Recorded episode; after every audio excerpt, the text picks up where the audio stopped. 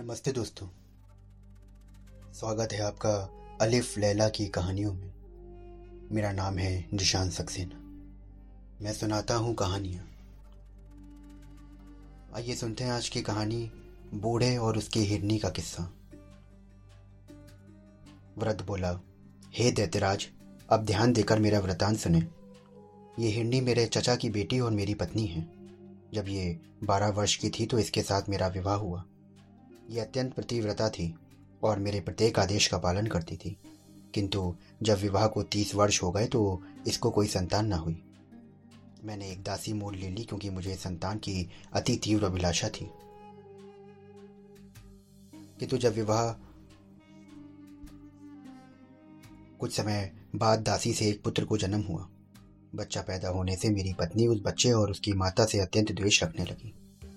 मुझे इस बात का अति खेद है कि मुझे अपनी बीवी के विद्वेष का हाल बहुत दिन बाद मालूम पड़ा। संयोगवश मुझे एक अन्य देश को जाना पड़ा। मैंने अपनी पत्नी को जोर देकर कहा कि मेरे पीछे इन दोनों की अच्छी तरह देखभाल करना और इनके आराम तकलीफ का ख्याल रखना। भगवान चाहेगा तो मैं 1 वर्ष में लौट आऊँगा। मेरी स्त्री ने मेरे जाने के बाद उन दोनों से दुश्मनी रखना शुरू कर दिया। वो जादू टोना भी सीखने लगी। मेरे जाने के बाद उस दुष्ट ने अपने जादू से मेरे बच्चे को बछड़ा बना दिया और ये मेरे नौकर ग्वाले के सुपुर्द कर दिया। अपने घर ले जाकर इसे खिला पिलाकर मोटा ताजा कर दिया और इसी प्रकार मेरी दासी को जादू के जोर से गाय बना दिया और उसे भी ग्वाले के घर भेज दिया। विदेश से वापस आकर जब मैंने अपनी पत्नी से अपने पुत्र और उसकी माँ के बारे में पूछा तो उसने कहा कि तुम्हारी दासी तो मर गई और तुम्हारे पुत्र को मैंने 2 महीने से नहीं देखा, मालूम नहीं वो कहाँ चला गया। मुझे अपनी दासी के मरने का बड़ा दुख हुआ, किंतु सब्र करके बैठ गया। किंतु मुझे आशा थी कि कभी ना कभी मेरे पुत्र से भेंट ज़रूर हो जाएगी। 8 महीने बाद ईद का त्यौहार आया। मेरी इच्छा हुई कि इस त्यौहार पर मैं किसी पशु का बलिदान करूं। मैंने अपने ग्वाले को बुलाकर कहा कि कुर्बानी के लिए एक स्वस्थ गाय ले आओ। संयोग से वो मेरी दासी को ही ले आया, जो जादू के जोर से गाय बन गई थी। मैंने उसे बलिदान करने के लिए अपने पैरों को बांधा तो वो बड़े करुणापूर्ण स्वर में डकारने लगी और उसकी आंखों से आंसू की धारा बहने लगी। उसका ये हाल देखकर मुझे उस पर दया आ गई और मुझसे उसके गले पर छुरी न चल सकी। मैंने ग्वाले से कहा कि इसे ले जाओ और कुर्बानी के लिए कोई दूसरी गाय ले आ। ये सुनकर मेरी पत्नी बहुत क्रुद्ध हुई। वो कहने लगी कि इसी गाय की बलि दी जाएगी। ग्वाले के पास इससे अधिक हष्टपुष्ट और कोई गाय नहीं है। उसके भला बुरा के कहने के बाद फिर मैंने छुरी हाथ में उठा ली और गाय को मारने के लिए उद्यत हुई। इस पर गाय और भी चीख पुकार करने लगी। मैं अजीब दुविधा में पड़ा। अंत में मैंने छुरी ग्वाले को दे दी और कहा कि मुझसे इस गाय पर छुरी नहीं चलती, तो ही इसका बलिदान कर दे। ग्वाले की गाय के रोने चिल्लाने पर दया न आई और उसने छुरी फेर दी। जब गाय की खाल उतारी गई तो सबने देखा कि उसके अंदर अस्थि पंजर मात्र हैं, मांस का तो कहीं पता नहीं। कारण यह था कि गाय की हष्टपुष्टता तो केवल माया जाल के कारण थी। मैं उस ग्वाले पर नाराज हुआ कि गाय की ऐसी दशा में क्यों रखा हुआ था कि वो इतनी दुबली पतली हो गई। मैंने गाय ग्वाले ही को दे दी और कहा कि तू इसे अपने काम में लिया। मेरी कुर्बानी करने के लिए कोई अच्छा सा बछड़ा ही लिया, किंतु वो मोटा ताजा होना चाहिए और इस तरह की गाय नहीं। ग्वाला शीघ्र ही एक मोटा ताजा बछड़ा ले आया। बछड़ा देखने में भी सुंदर था और यद्यपि उस बछड़े के बारे में मुझे मालूम ना था कि ये मेरा ही पुत्र है, तथापि उसे देखकर मेरे हृदय में प्रेम उमड़ने लगा और वो बछड़ा भी मुझे देखते ही रस्सी तोड़ाकर मेरे पैरों में गिर गया। इस बात से मेरे हृदय में प्रेम का स्रोत और जोर से उबलने लगा। मैं सोचने लगा कि ऐसे प्यारे बछड़े को कैसे मारूं। इन भावनाओं ने मुझे अत्यंत विह्वल कर दिया। उस बछड़े की आंखों में आंसू बहने लगे। उसके प्रति मेरा प्यार और उमड़ा और मैंने ग्वाले को कहा कि इस बछड़े को वापस ले जा, इसकी जगह कोई दूसरा बछड़ा ले आ। इस पर मेरी पत्नी ने कहा कि तुम इतना मोटे ताजे बछड़े की कुर्बानी क्यों नहीं करते। मैंने कहा कि ये बछड़ा बड़ा प्यारा है, इसको मारने का मेरा जी नहीं करता। मैं उसकी बहस से तंग आकर छुरी लेकर पुत्र को गर्दन काटने के लिए चला।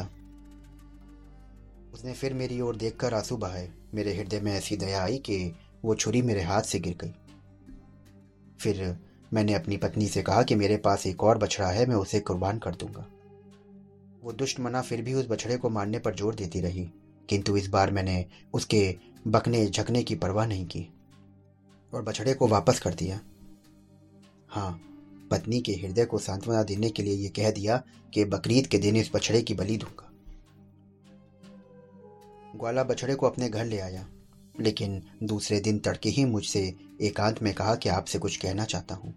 मुझे आशा है कि आप मेरी बात सुनकर प्रसन्न होंगे। मेरी बेटी जादू टोने में प्रवीण है। कल जब मैं उस बछड़े को वापस लेकर गया तो मैंने देखा कि वो हंसी भी और रोई भी। मैंने इस विचित्र बात का कारण पूछा तो वो बोली कि अब्बा, जिस बछड़े को तुम लौटा कर जिंदा लाए हो वो हमारे मालिक का बेटा है, इसलिए मैं इसे जीता जागता देखकर प्रसन्न हूँ। रोई इसलिए कि इसकी माँ की कुर्बानी दे दी गई थी और हमारे स्वामी की पत्नी ने सौतिया ढाह के कारण इन माता पुत्र को जादू के जोर से गाय और बछड़ा बना दिया था। अपनी बेटी के मुंह से जो मैंने सुना मैंने आपको जैसे का तैसा बता दिया। हे दैत्यराज, अब आप सोचिए कि ये वृतांत सुनकर मेरे हृदय में कितना शोक और संताप उठा होगा। मैं कुछ देर मर्माहत होकर चुप रहा, फिर ग्वाले के साथ उसके घर पर चला गया ताकि इस वृतांत को उसकी बेटी के मुंह से सुनूं। सबसे पहले मैं उसकी पशुशाला में गया ताकि अपने बछड़ा बने पुत्र को देखूं। मैं उस पर हाथ फेरूं और उससे पहले अपने बेटे पे लाड़ प्यार करूं। मैं लड़की के पास जाकर ग्वाले के मुंह से सुना हुआ हाल दोबारा सुन बैठा। मैंने लड़की से कहा कि क्या तुम इस बछड़े को फिर से मनुष्य का रूप दे सकती हो? उसने कहा, निश्चय ही मैं इसे मनुष्य बना सकती हूँ। मैंने कहा कि अगर तुम ऐसा कर दोगी तो मैं अपनी सारी धन संपदा तुम्हें दे दूंगा। लड़की ने कहा कि हम आपके सेवक हैं और आप हमारे मालिक, आपकी आज्ञा शिरोधार्य है, किंतु बछड़े को मनुष्य के रूप में मैं 2 शर्तों पर ही बना सकती हूँ। एक तो मनुष्य बन जाने पर आप उसका विवाह मेरे साथ कर दें, और दूसरा, जिसने उसको पशु बनाया है आप उसे थोड़ा दंड दें। मैंने उत्तर दिया कि मुझे तुम्हारी पहली शर्त मंजूर है, मैं तुम्हारा विवाह उसके साथ कर दूंगा और तुम दोनों को इतना धन निधान दूंगा कि जीवन पर्यंत तुम्हें किसी चीज़ की कमी ना रहे, और दूसरी शर्त में निर्णय में तुम्हारे साथ ही छोड़ता हूँ। तुम जो भी दंड देना चाहोगी वो तुम दे देना, बस उसे प्राण दंड ना देना। लड़की ने कहा कि जैसा आपके पुत्र के साथ किया है मैं वैसा ही उसके साथ करूँगी। ये कहकर उसने एक प्याले में पानी लिया और उसे अभिमंत्रित करके बछड़े के सामने ला कर रख दिया और बोली कि ए खुदा के बंदे, अगर तू आदमी है तो केवल जादू के कारण बछड़ा बना है, तो भगवान की दया से अपना पूर्ण रूप प्राप्त कर ले। यह कहकर उसने अभिमंत्रित जल उस पर छिड़का और तुरंत ही मनुष्य के रूप में आ गया। मैंने प्रीतिपूर्वक उसे छाती से लगाया और गदगद स्वर में उससे कहा कि इस लड़की के कारण तुमने दोबारा मानव देह पाई है, अब तुम इसके साथ अपना विवाह करो। पुत्र ने सहर्ष मेरी बात मानी और इस लड़की ने अभिमंत्रित जल से मेरी पत्नी को हिरनी का रूप दे दिया। मेरे पुत्र ने उस कन्या के साथ विवाह किया, किंतु दुर्भाग्यवश वो थोड़े ही समय में मर गई। मेरे पुत्र को इतना दुख हुआ कि वो देश छोड़कर कहीं चला गया। बहुत दिनों तक मुझे उसका कोई समाचार ना मिला, अतएव मैं उसे ढूंढने निकला हूँ। मुझे किसी पर भरोसा नहीं कि अपनी हिरनी बनी पत्नी को उसके पास छोड़ता, इसलिए मैं उसके साथ लिए अपने देश अपने पुत्र की खोज में घूमता हूँ। यही है मेरी और हिरनी की कहानी। अब आप स्वयं निर्णय कीजिए कि यह घटना विचित्र है या नहीं। दैत्य ने कहा, निसंदेह विचित्र है। मैंने व्यापारी के अपराध का 1/3 हिस्सा माफ कर दिया। फिर शहरजाद ने शहरयार से निवेदन किया कि जब पहला वृद्ध मनुष्य अपनी कहानी कह चुका तो दूसरे ने, जो अपने साथ 2 काले कुत्ते लिए था, दैत्य ने क्या उससे कहानी के लिए नहीं कहा? उसे सुनने के बाद में व्यापारी का 1/3 भाग क्षमा कर दिया गया। दैत्य ने कहा कि दूसरे वृद्ध पुरुष, तुम मुझे अपनी कहानी सुनाओ। अगर तुम्हारी कहानी पहले वाले से अधिक विचित्र हुई तो मैं तुम्हारी बात मानूंगा और इसका 1/3 दंड और माफ़ कर दूंगा।